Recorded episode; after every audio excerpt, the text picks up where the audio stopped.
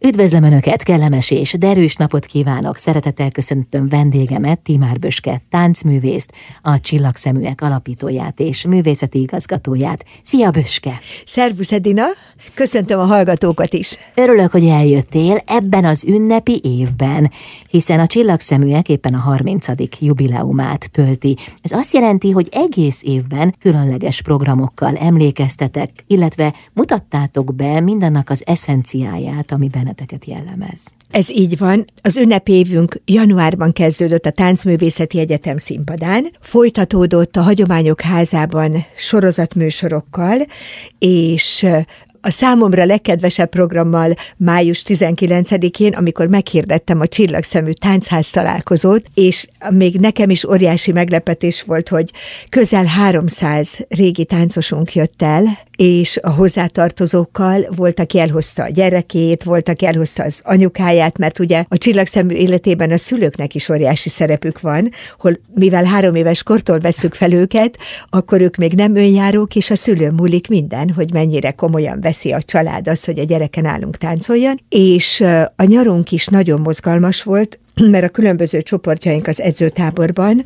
a nyári fonyodi edzőtáborban az október másodiki záró gálaesre készült, és ez egy nagyon különleges uh, jubileumi es lesz, mert nem csak a Csillagszemű 30-at ünnepeljük, hanem Tímár Sándor 90 plusz 3-at, mert Sándor mesterünk 93 éves, de a 90 éves jubileumot a Covid miatt nem tudtuk élőben megünnepelni, csak online, és ezt most bepótoljuk.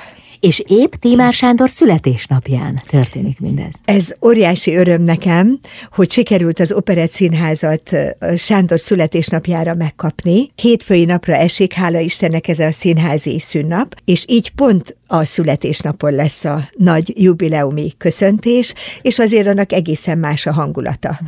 Úgyhogy ilyen szempontból nagyon kerek lesz ez az egész, úgy gondolom, remélem, és nagyon sokat dolgozunk érte.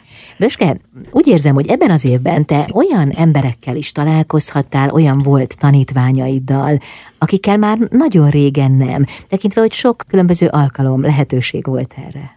Pontosan így van, és ez egy időutazás is volt, és minden szempontból egy nagyon megható élmény, amikor az ember, hát ez a tömegesen a csillagszemű táncházban mutatkozott meg, de azért részletekben is találkoztunk régi táncosokkal, mert mindig jönnek a bemutatókra, amikor látják a Facebookon, vagy amikor hirdetjük, hogy most a sorozat következő része e, ekkor és ekkor lesz, és akkor a, a már nem aktív táncosaink közül is nagyon sokan eljönnek, vagy a szülők közül, akivel akivel a mai napig nagyon sokkal tartjuk a barátságot, és olyan jó látni, hogy azok a gyerekek, akik három éves korba kezdték a pályafutásukat nálam, hogy ő belőlük mi lett, hogy hogy alakult az életük, hogy, hogy felhívnak telefonon, vagy értesítést küldenek, a gyerekük született, akkor én meglátogatom, akkor olyan is volt, hát esküvőkre nagyon nagyon sokat, sokat jártam, járok, jártam, járok, de még olyan is volt, hogy keresztelőre, szóval ez mutatja, hogy a csillagszemű első perctől kezdve rendkívül családias légkörben működött, és működik a mai napig, tehát most már egy óriási társulat, több generációs társulat, de valójában nem túlzás, ha azt mondom, hogy egy hatalmas nagy család. Uh-huh. Hát pláne több generációs társulatról van szó, hiszen a három éves gyerek az már felnőtt, az már legalább 33 éves, már neki is lehet gyereke, és könnyen lehet, hogy már ő is táncol. Hát olyan is van, akinek a gyereke folyamatosan táncol, de a, a táncház találkozó leg hát meghatóbb órája az volt, amikor a táncosaim megkértek arra, hogy egy gyermektáncházal indítsuk a jubileumi táncházat, mert olyan sokan fogják elhozni a gyereküket, hogy érdemes erre egy órát szánni, és hát valóban Hát számításaim szerint 30-40 gyerek volt, mm. kisgyerek volt, aki mind csillagszemű táncosomnak a gyermekei. Mm. És együtt táncoltak a szülőkkel, és egy órán keresztül gyermektánchaz volt, és hát én azt gondolom, hogy én ennél többet nem is kívánhatok.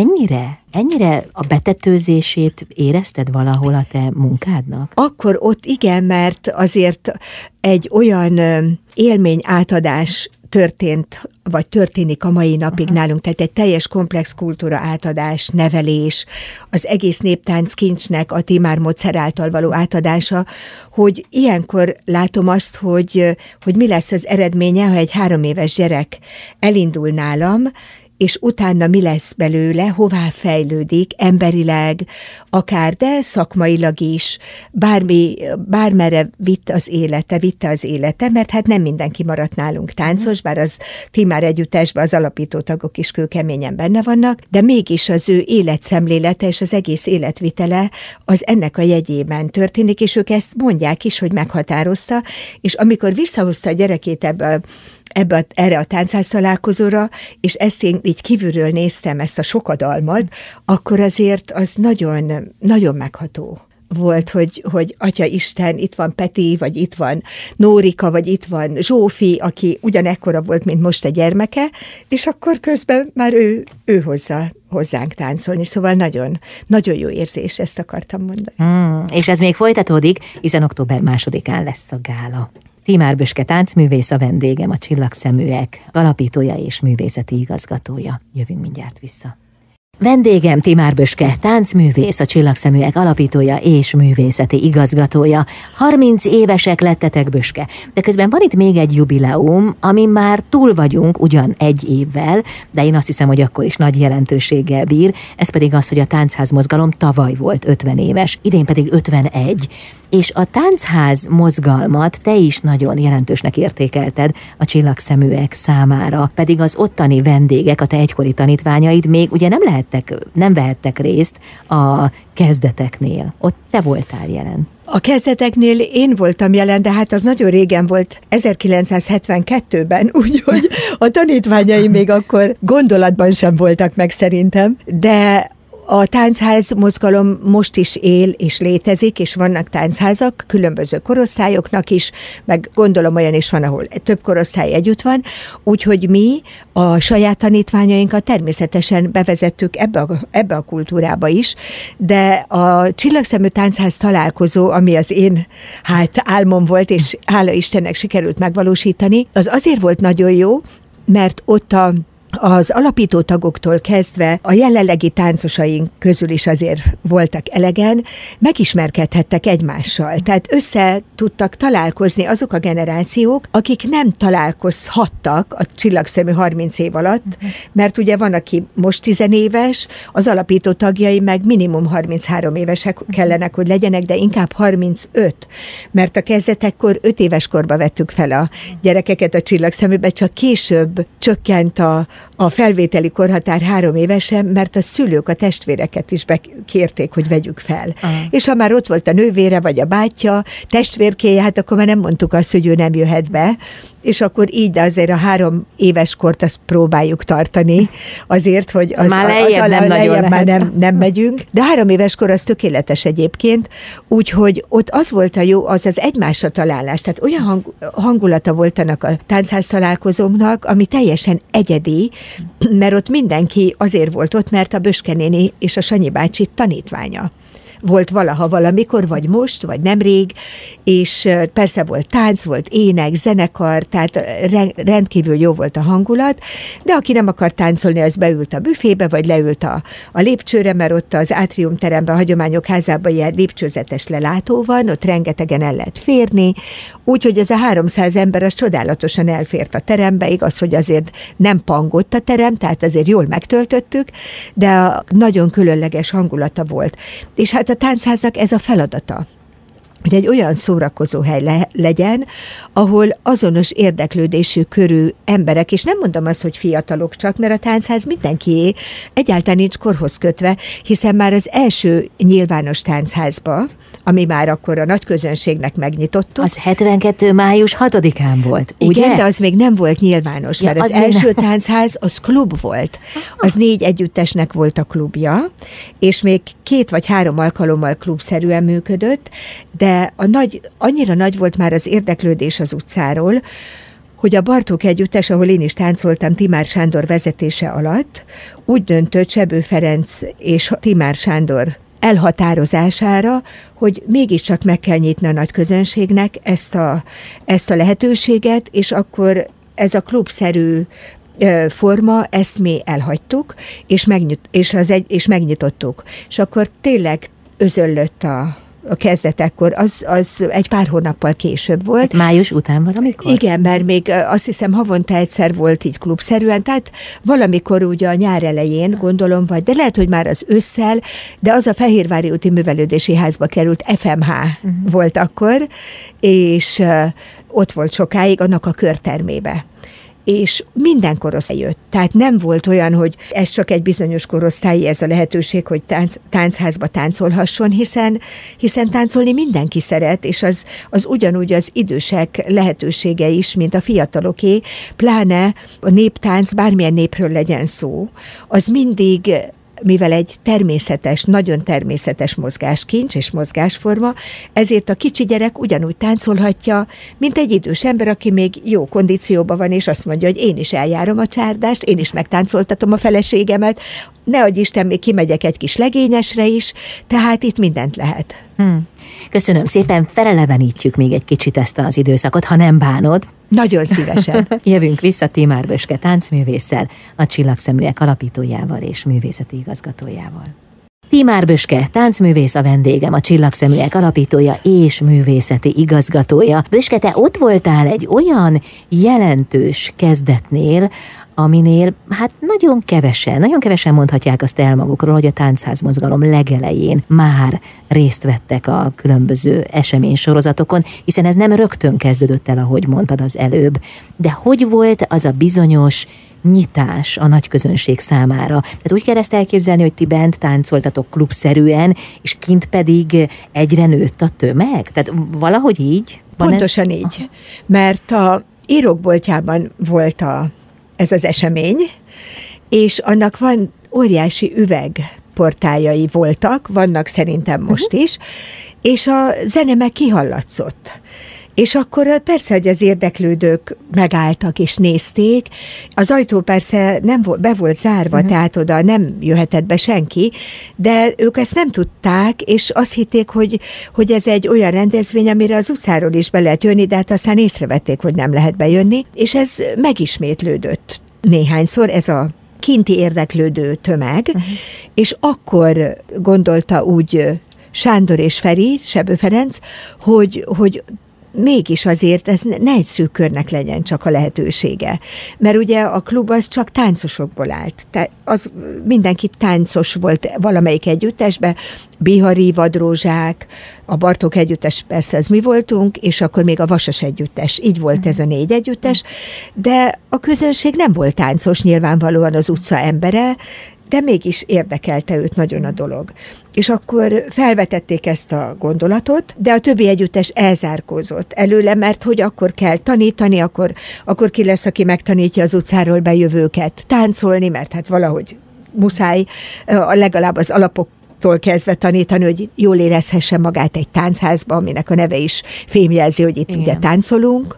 Persze ugyanúgy a zenekar nagyon jelentős, mert a kettő egymást egészít. Egy, egyik a másik nélkül nem tud létezni, és hát a zenekarok is először Sebő Ferenc, Halmos Béla, de utána jöttek fokozatosan a ma nagy nevű zenészek, az mind a Bartok együttesbe kezdett, de a többi együttes elzárkozott, és akkor úgy döntött a Bartok együttes, hogy akkor ő ezt a klubszerű formát ezt elhagyja, és akkor megtörténik a nyitás. És akkor új helyet kellett keresni, és ebbe viszont Sebő Ferenc volt a segítségünkre.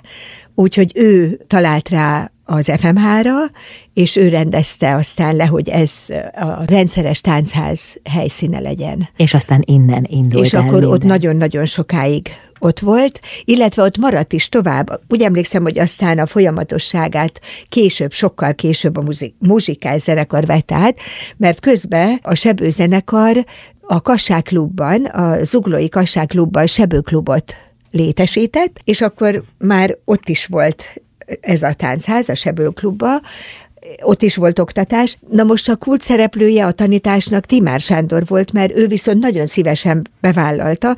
A többi együttes vezető azt mondta, hogy ők a művészi munka mellett erre nem is, tud, nem is érnének rá, de valójában akkoriban még Sándornak volt meg a szakmai tudása ahhoz, hogy a széki táncokkal indítottunk, mert a mert maga a táncház, mint esemény, vagy mint szórakozási forma, meg a név is a székfalujából, az Erdély mezőség székfalujából indult, és a széki táncokkal indult a tanítás is Budapesten, és Sándor akkor már nálunk a Bartok Együttesben tanította a széki táncokat, te elkezdett vele foglalkozni keményen, Martin György barátjával, aki táncfolklorista volt, tehát ő volt az elméleti háttér, és akkor ők ketten összefogtak, és, és hát keményen a mélyére néztek a kutatásoknak, uh-huh. És így a széki tánc rendel indult Sándor vezényletével a tanítás, de azt tudni kell, hogy ez kellett Sándor személyisége, mert ő nagyon-nagyon szeretett tanítani. Neki teljesen mindegy volt, hogy, hogy profi táncos tanít a valamelyik együttesbe, volt olyan, hogy meghívták a Pécsi Baletthoz, hogy ott alkosson, de ő ugyanolyan lelkesedéssel tanította azt a fiatalt vagy időset, aki bejött jött az utcáról, nem tett különbséget soha. Ő ilyen, az ő egyénisége ennek a kulcsa, hogy ő tulajdonképpen ezt örömmel és boldogan csinálta mindig. Mm.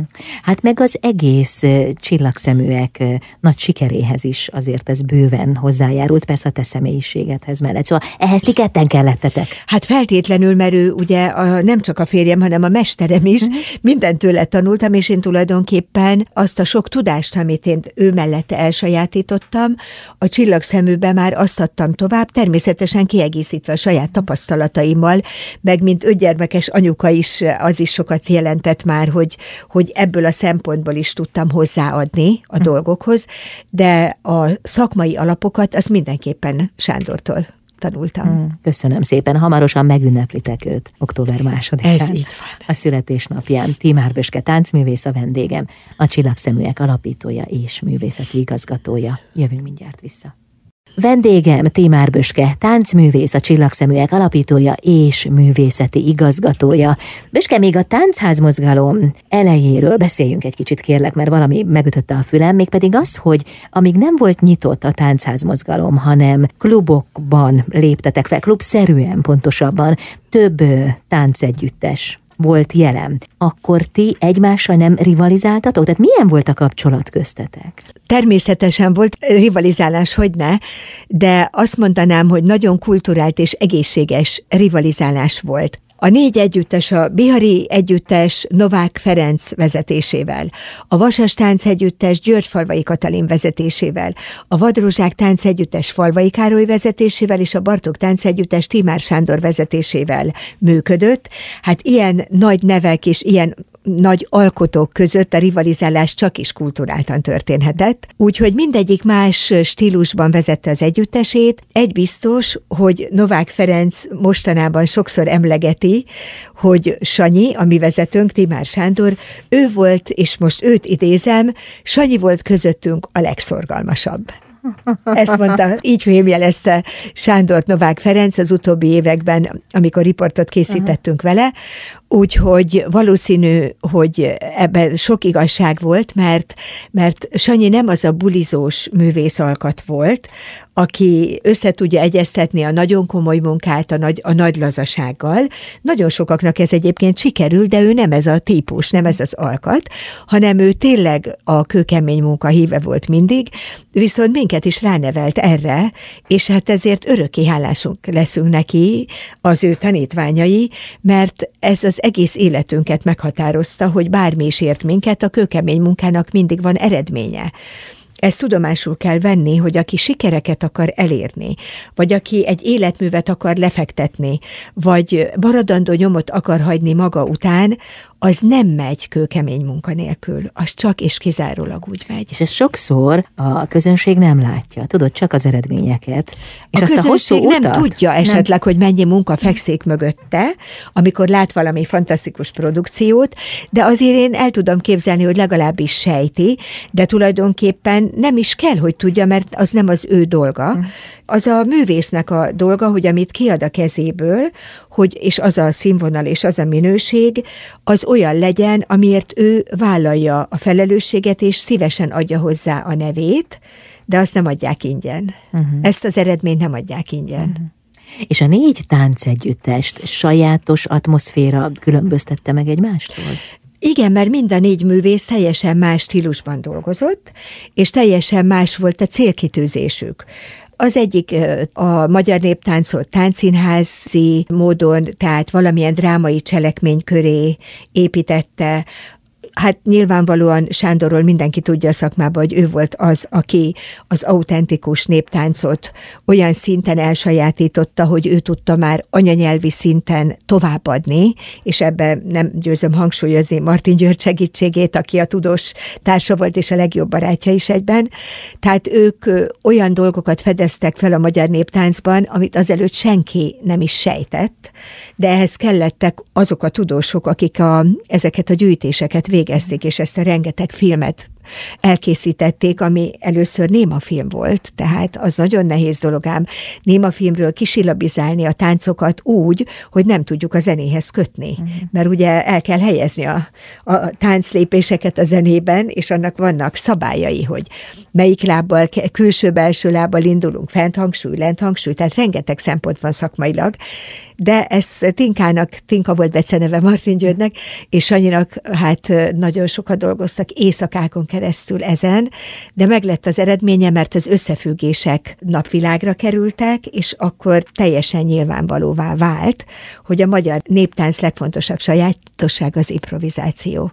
És innentől kezdve ebben a felismerésben és ennek a birtokában, ennek a tudásnak a birtokában Sándor teljesen meg tudta reformálni a magyar néptáncról alkotott nézeteinket és a színpadi műveket is. És közben mellesleg világhírűvé tette a Timár módszert is. Az már csak a 20 Így van. Most viszont majd őt ünneplitek, őt is, október másodikán a Operett Színházban. Igen. Jövünk vissza, folytatjuk a beszélgetést. Vendégem Timár Böske táncművész, a Csillagszeműek alapítója és művészeti igazgatója. Vendégem Timár Böske, táncművész, a Csillagszeműek alapítója és művészeti igazgatója. A táncház mozgalom ugye éppen 51 éves, ennek részleteit elevenítettük fel korábban. Böske, az mitől függ, hogy milyen táncok alkalmasak a táncházra? Mi az, amiben az emberek jól érzik magukat, profitáncosok és amatőrök egyaránt? Mi teszi alkalmassá egy táncot arra, hogy örömmel és lelkesen járják? Azt figyelembe kell venni, hogy profi táncos is van táncházban, amatőr táncos is, de, de a táncház maga az mégiscsak a nagy közönségnek lett megnyitva, aki se nem profi, sem nem amatőr táncos, hanem tánc iránt érdeklődő személy és vissza kell nyúlni akkor a kezdetekhez, hogy a maga a táncház kifejezés is az erdélyi mezőség székfalujából származik. Mm, akkor innen. Egy ház, ahol táncoltak. Ugye főleg idősebb emberek, akik bár özvegyek voltak, vagy egyedül éltek, akár férfi, akár nő, szívesen bérbeadták a nagyobbik szobájukat a fiataloknak, hogy ott táncolhassanak este. Gondolom ez egy, nem gondolom, hanem tudom is, hogy ez egy héten egyszer volt, különböző utcákban, lehet, hogy más napon. Én, ahol voltam életemben először táncházba, 16 éves koromban, az csütörtökön volt éppen, és a fiatalok ott összegyűlnek, akkor felfogadták a zenészeket, és ott szórakoztak, és táncoltak, énekeltek, muzsikáltak. Ez a táncház szó, tehát ennyire egyszerű, hogy egy ház, ahol tánc van. Na most ez, mivel székről ismertük mi meg, és hát Kalló Zoltán óriási segítséget, felbecsülhetetlen segítséget nyújtott mindannyiunknak, mindenkinek, aki Erdélybe betette a lábát, ő is segítségére volt Novák Ferencek, aki először volt a négy koreográfus közül Erdélybe széken ebben a táncházban. És tulajdonképpen ott fogant meg a gondolat, Kalló Zoltán mesélte nekem, hogy ő is biztatta Novák Ferencet, hogy csináljátok meg ti is Budapesten. Mm. Ezért, miután elindult ez a klub szerű táncház, az természetes volt, hogy a széki táncokkal indult el, erdélyi tánccal. De aztán ez később kibővültek a, a tánc stílusok, tehát nagyon sok tánc szerepelt később már az FMH-ban, négy-öt tánc is szerepelt egy este a táncházban, de nem mindegy, hogy milyen táncokról van szó. Uh-huh. Azt tudni kell, hogy vannak olyan táncok, főleg Magyarországon, tehát nem erdélyi táncok, hanem a magyar, mostani magyarországi táncok, ami rendkívül fárasztó. Nagyon sokat kell benne ugrani, nagyon sokat kell benne lefelé hajlítani. Vannak olyan táncok, ahol úgy, mi úgy mondjuk, hogy bukós, akkor a térdet kell hajlítani. Sok-sokféle táncunk van, egyik szebb, mint a másik, de fizikailag némelyik rendkívül módon megterhelő, tehát nem tudnám elképzelni például azt, hogy egy táncházat végig tudnék vinni, mint táncházvezető kalocsai marsal, ami rendkívül fárasztó, nagyokat kell benne ugrálni, ugrani, és nagyon nehézek a figurák. Az erdélyi táncokban, hála Istennek, olyanok a táncrendek, ami inkább a páros forgásra alapul, vagy a nő forgatására, és a vertikális, azaz a hullá, fölfelé, lefelé hullámzó mozgás, az is csak enyhe benne. Tehát például egy mezőségi forgós táncot simán el tudok táncolni fél órán keresztül úgy, hogy semmi fáradtságérzetem nincs. De ha nekem azt mondják, hogy a sárközi frissárdással kell kitöltenem a táncházat, akkor bizony profi táncos létemre is elfáradtam volna. Hát ha ezt egy táncművész mondja, akkor elhiszem. És ez így is van. Ezért az erdélyi táncok a mai napig nagyon-nagyon népszerűek a táncházakba, és olyan a, olyan a, a, a páros része, hogy nagyon, nagyon egyszerű formáját is azonnal, illetve nagyon gyorsan el lehet sajátítani, és akkor már az a pár, aki az utcáról bejött a 70-es években, már úgy érezte, hogy őt bevonták, persze a tánctanítás mindig volt, amikor már a táncház előre haladott volt az évek során, akkor is a táncterem egy részébe mindig tánctanítás volt azoknak, így, így elkülönítve a többiektől, akik akkor először jöttek, vagy csak még nem olyan régen, tehát ezt Sándor mindig megszervezte, hogy a, a tánctanítás, akkor a Bartok együttesi tanítványaival persze, a tánctanítás, hogy a kezdőknek mindig legyen foglalkozás, felzárkóztatás. De ez nem jelenti az, hogy a mai napig csak erdélyi táncok vannak a táncházakban, de azért anélkül szerintem nincs, és hát ezen belül is a mezőség és a kalota szegi az mindenképpen most is a sláger, de szatmári tánc is van a Magyarország felső Tiszavidéki régiójából, és a, nagyon népszerű volt a Sebőklubba, annak idején a 80-as években, a Magyarországon élő románok tánca, az pedig Gyula környékén, tehát az ország másik felébe pont, Elekmékerék faluból nagyon virtuóz, nagyon-nagyon nagyon közkedvelt a mai napig. Sándor első gyűjtőterülete volt 1954-ben, és nagyon elmélyedt ebben a stílusban, úgyhogy mi a Bartók együttesben úgy megtanultuk, mert nem is volt pardon, hogy ezt nekünk úgy meg kellett tanulni tényleg anyanyelvi szinten. Ferék Kassák Sebőklubjába nagyon népszerű tánc volt a, a Mékeréki, mi úgy hívtuk akkor, hogy a bihari román táncok. Hmm, köszönöm szépen, Böske, ezt az összefoglalót. Én azt hiszem, hogy sokan vagyunk úgy, hogy nincs információnk, és jó volt most ezeket a kulisszatitkokat meghallgatni, hogy végül is mitől függ az, hogy egy táncházmozgalom vezető milyen táncokat választ ki a klubjában. Nagyon szépen köszönöm. Timár Böske táncművész a vendégem, a Csillagszeműek alapítója és művészeti igazgatója. Vendégem Timár Büske, táncművész, a Csillagszeműek alapítója és művészeti igazgatója. Büske a férjedről, Timár Sándorról a 90. születésnapján megjelent egy könyv, melynek címe Timár a Mesti. Őt mesternek tartják a tanítványai, és mestinek becézik. Tehát tudod, ebben benne van a tisztelet és a szeretet. Szóval ezt elérni, hát én azt hiszem, hogy ez minden díjjal felér. Ez így igaz. Ez is a 70-es évek elejére nyúlik vissza, mert Sándor 1971-ben az akkor úgy hívták a mai táncművészeti egyetemet, hogy Állami Balett Intézet. És ő lett az Állami Balett Intézet tanszékvezető tanára, a néptánc tanszék akkor alakult. Györgyfalvai Katalin volt a munkatársa, akiről már beszéltem, hogy a Vasas Művész Együttes vezetője volt, ő volt a női munkatárs. És a Balettintézetben a megszólítás az a mester és mesternő. Tehát gondolom ez a mai napig így van. De ahogy ez elmondtad, hogy a Sanyi milyen szerepet töltött be a gyerekek életébe, hogy a, hogy nagy tiszteletnek örvendett, de ugyanakkor nagyon, nagyon közvetlen is volt a kapcsolat vele, velük, és a mesti szó ezt szimbolizálja a mesternek egy becézett változata gyakorlatilag, ami aztán a tanítványai által az egész országban elterjedt, és tulajdonképpen az egész világon, azokon a területeken, ahol aztán később tanítottunk Sándorral a Nyugat-Európa és Észak-Dél-Amerika és Japán, a mesti az csak és kizárólag ő, egyedül, és ezért lett a könyvnek ez a címe.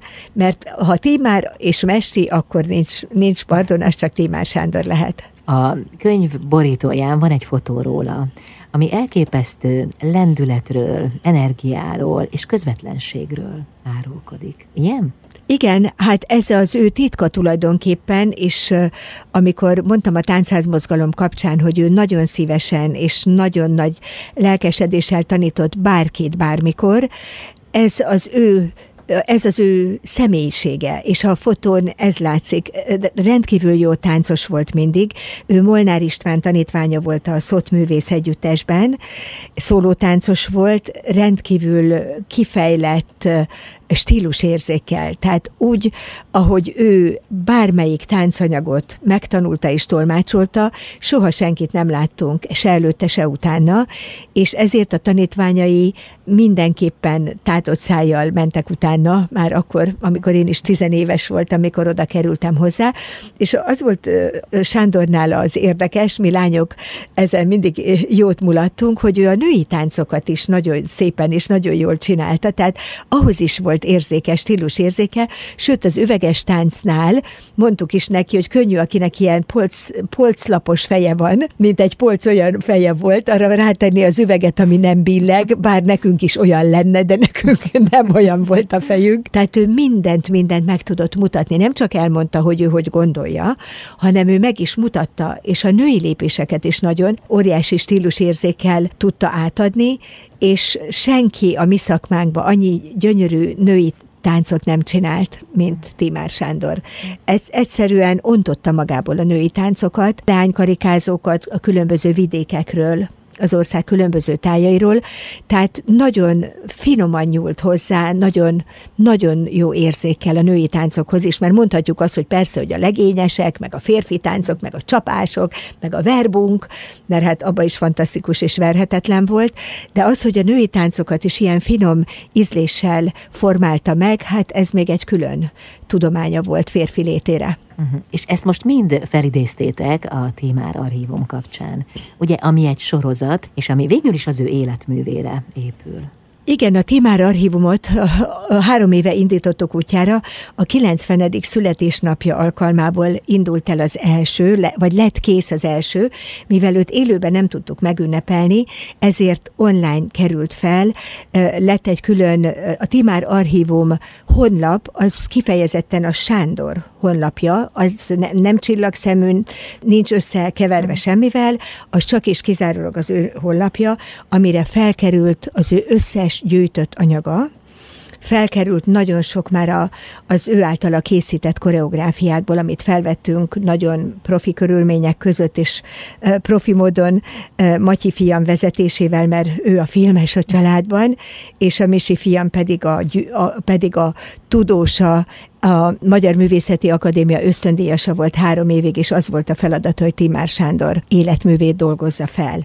És mivel Sanyi amellett, hogy zseniális táncos volt, és hát kiváló és nagy tudású és hát zseniális koreográfus, ő, mint táncfolklorista is hatalmas életművet tett le az asztalra, mert az ő gyűjtött anyaga vetekszik bármelyik folkloristával, akinek csak ez volt a munkája, és csak ez volt a feladata. Ő a művészi munka mellett még erre is tudott időt szakítani egész életébe, mert annyira érdekelte őt mélyen, és hát a amikor már a felesége lettem 74-ben, onnantól kezdve már együtt jártunk a különböző vidékekre, tehát én tudom, hogy micsoda munka az feltérképezni ezeket a helyszíneket, filmre venni, archiválni, megtanulni róla magát a táncot, és ott a helyszínen is gyakorolni, Ez egy nagyon komplex, összetett munka, és ebből indult el a Timár archívum, amit mi viccesen mondjuk, hogy ez már lassan olyan lesz, mint egy szappanopera, mert annyira, sok, annyira nagy az életműve, hogy évtizedeken keresztül csinálni fogjuk még ezt, hogy a különböző tájegységek. És egy epizód úgy néz ki, például elekmékerék, hogy benne van a, a Sándor által felgyűjtött archív filmfelvételek, benne vannak a az ebből készült koreográfiák, és olyan riportok magyar tánccal kapcsolatos tudósokkal, akik még élnek ma Magyarországon, és ennek a, a különböző területeknek a nagy tudói, illetve azok a, azok a táncosok, akik még élnek, akiket Sándor filmezett 50 évvel ezelőtt, és ez, ezek a riportok is benne vannak, tehát így áll össze egy 50 perces Timár Archívum epizód egy tájegységből. Mm. Nagyon izgalmas, nagyon különleges, és teljesen szokatlan. Mm. És még hosszú ideig tart? Nagyon. Köszönöm szépen. Timár Böske táncművész, a vendégem, a Csillagszeműek alapítója és művészeti igazgatója. Jövünk mindjárt vissza. Timár Böske, táncművész, a vendégem az idén 30 éves csillagszeműek alapítója és művészeti igazgatója. Böske az ember a közönség soraiban csak ámul a profi táncosokon, akik elképesztő pontossággal, fegyelmezettséggel, és mégis valamiféle felszabadult lelkesedéssel ropják a táncot, hiszen ugye ezt a műfajt nem nagyon lehet másképp de hogyan lehetséges mindezt a hangulatot, mindezt a, a, világot, atmoszférát valahogy a, átvinni a közönségre, hogy ők, ők is részesüljenek ebből, hogy akár legközelebb ők is elmenjenek, nem tudom, egy, egy táncórára. Szóval, hogy hogyan kapcsolódik össze ez a kettő, a közönség világa és a profi táncosoké? Hát, mint profi táncos tudok erre válaszolni, hogy, hogy én hogy éltem ezt meg a színpadon. Szent meggyőződésem, hogy csak akkor lehet a közönséget bevonni és lelkileg partneré tenni egy műsor folyamán, hogyha szellemileg és lelkileg így mondanám, hogyha hitelesek vagyunk. Tehát a táncot mi a Timár módszer alapján, és én magam is így sajátítottam el, úgymond anyanyelvi szinten, nagyon magas színvonalon kell ahhoz tudni az adott táncot, hogy aztán az adott, az adott koreográfiát abból a táncstílusból, ami abból készült, az könnyedén, de óriási nagy tudással adjuk át. Ez a könnyedség, ez, ez a kulcsa mindennek, mert ettől a könnyedségtől tudatjuk a nézővel, hogy mi egy nagy tudás birtokában vagyunk.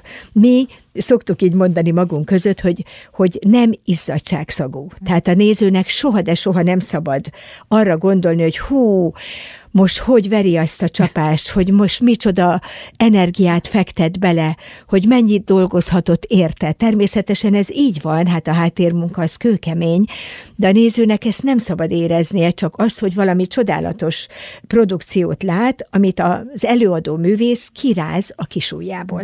És én pontosan így nevelem a tanítványaimat, ahogy engem, én is tanultam Timár Sándortól, hogy ezt csak így szabad csinálni, de ahhoz nagyon, nagyon nagy tudásra van szükség.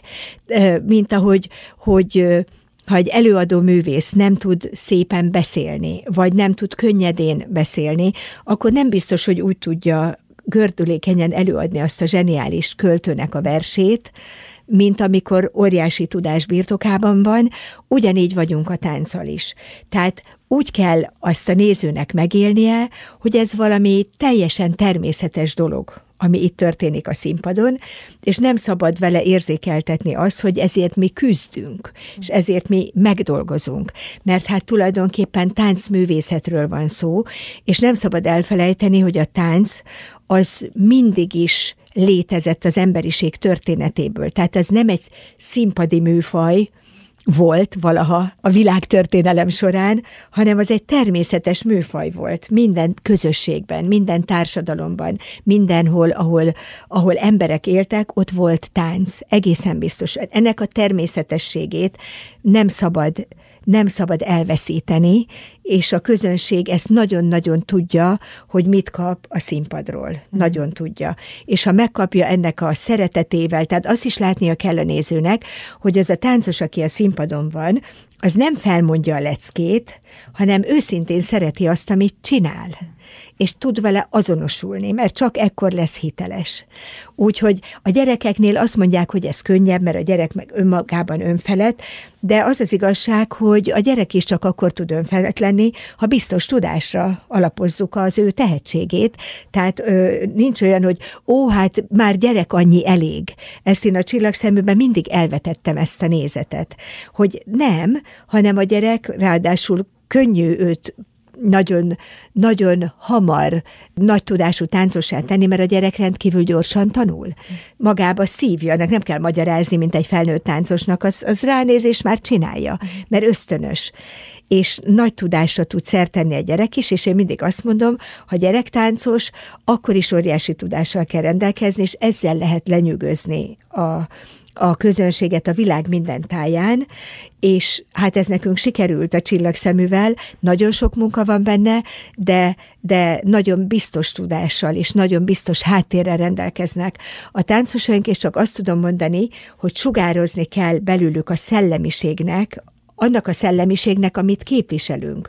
Nálunk a biztos szellemi hátteret egyértelműen Timár Sándor személyisége és életműve adja meg. Tehát abban a szellemben tanítjuk a gyerekeket, ő ezt szívja magába, és ezt sugározza a néző felé, és a nagy tudással, a profizmussal és az ügy szeretetével, amit képvisel.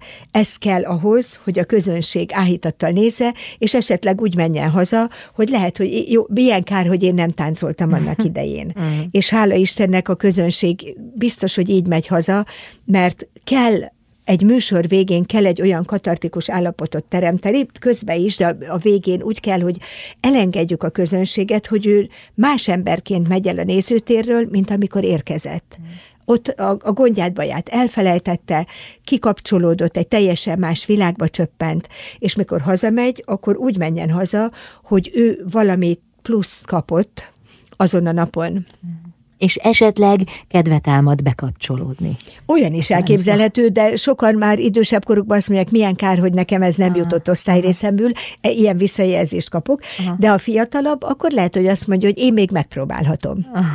Na mi is megpróbálunk még visszajönni, sikerülni fog. Garantáltan Timár Böske táncművész a vendégem, a Csillagszeműek alapítója és művészeti igazgatója. Timár Böske, táncművész a vendégem, az idén 30 éves csillagszeműek alapítója és művészeti igazgatója.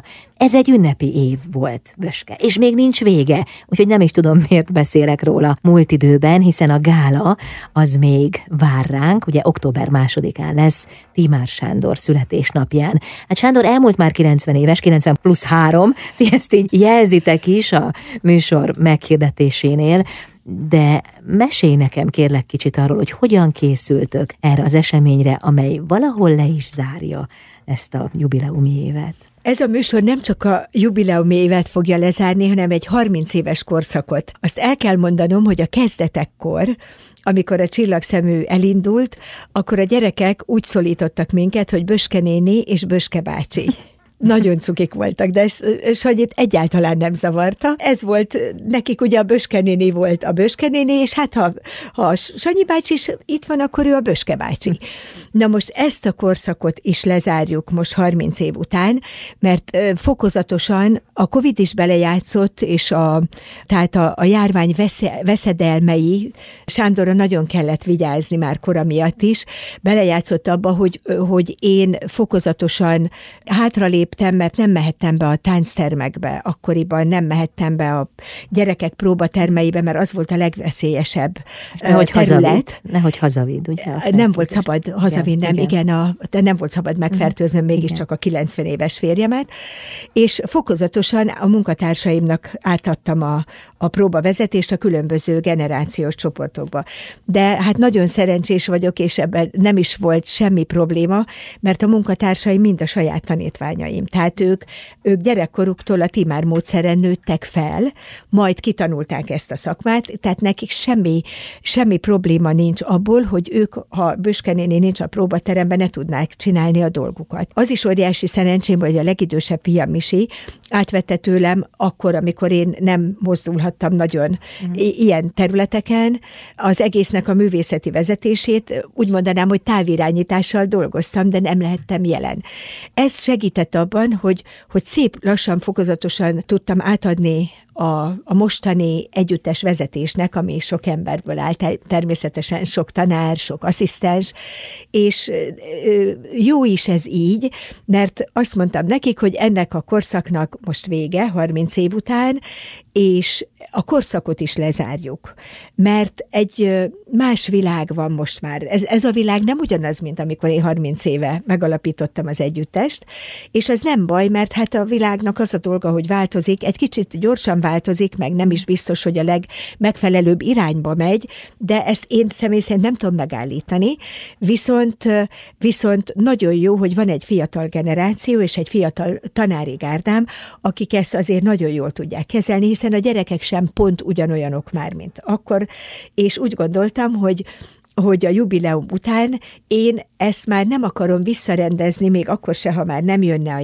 egy újabb járvány, de biztos, hogy jönni fog, mert sajnos már, már halljuk, hogy, hogy ez megint számítani lehet rá, és a legnagyobb nyugalommal és a legnagyobb a legnagyobb örömmel adom át tulajdonképpen ennek az egésznek a vezetését egy új korszak nyitányának gondolnám. Most az operetbe ezt lezárjuk.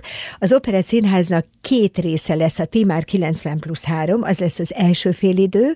Sándor születésnapja a 90 akkor nem lehetett, most lehet, és a 93 éves korban is lehet 90. jubileumot, és egyébként is az a véleményünk, hogy 90 éves kor után akár évente is ünnepelhetünk bármilyen művész, ezt, bárkit, aki megérdemli, és, aki, és akinek van mit ünnepelnie, és ez a Timár Archívum Elekmékerék epizód lesz a sorozatból az ő tiszteletére, a második félidőben pedig a Csillagszemű 30 évforduló lesz, ott pedig a, egy olyan válogatást csináltunk a 30 éves történet legreprezentatívabb és legemblematikusabb koreográfiáiból, és minden korosztály természetesen felép, és lesz egy olyan rész, amikor megköszöntjük azokat a szakmai és egy, művészi munkatársakat, akik segítették kezdetektől fogva az együttes működését, és a jelenét, a múltját, és hát természetesen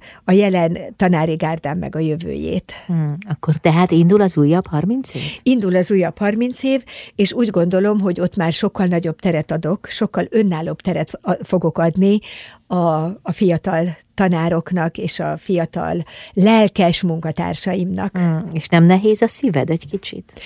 Mondhatom, hogy egyáltalán nem. Annak több oka is van.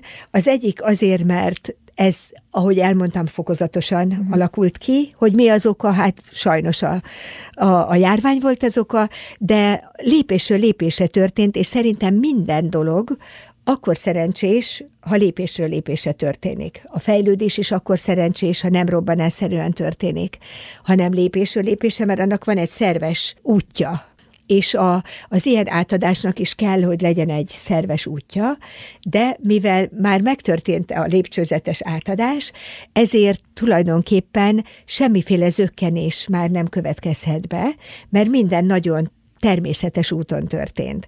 És az természetesen én vagyok, és én, és én továbbra is létezem, hiszen a, a Csillagszemek társa, társulat az én tulajdonom, ez egy magántársulat 30 éve, azóta is az egyetlen az országban, mióta megalapítottam, de hát arra is nagyon büszke vagyok, hogy a művészi sikereken kívül ezt, mint állandó támogatás nélküli társulat, aki csak és kizárólag saját maga teremtette elő a szükséges anyagi eszközöket, 30 éven keresztül úgy gondolom, hogy ez legalább akkora siker, mint a művészi része. Hmm.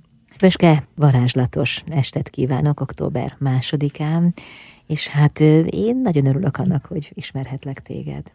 Köszönöm, hogy itt voltál. Én is nagyon köszönöm, hogy itt lehettem, és köszönöm a beszélgetést. Mestit meg Isten éltese sokáig. Köszönjük szépen, átadom. Timár Böske táncművész volt a vendégem, a Csillagszeműek alapítója és művészeti igazgatója. Én ezzel búcsúzom is. Bálint Edinát hallották, viszont hallásra.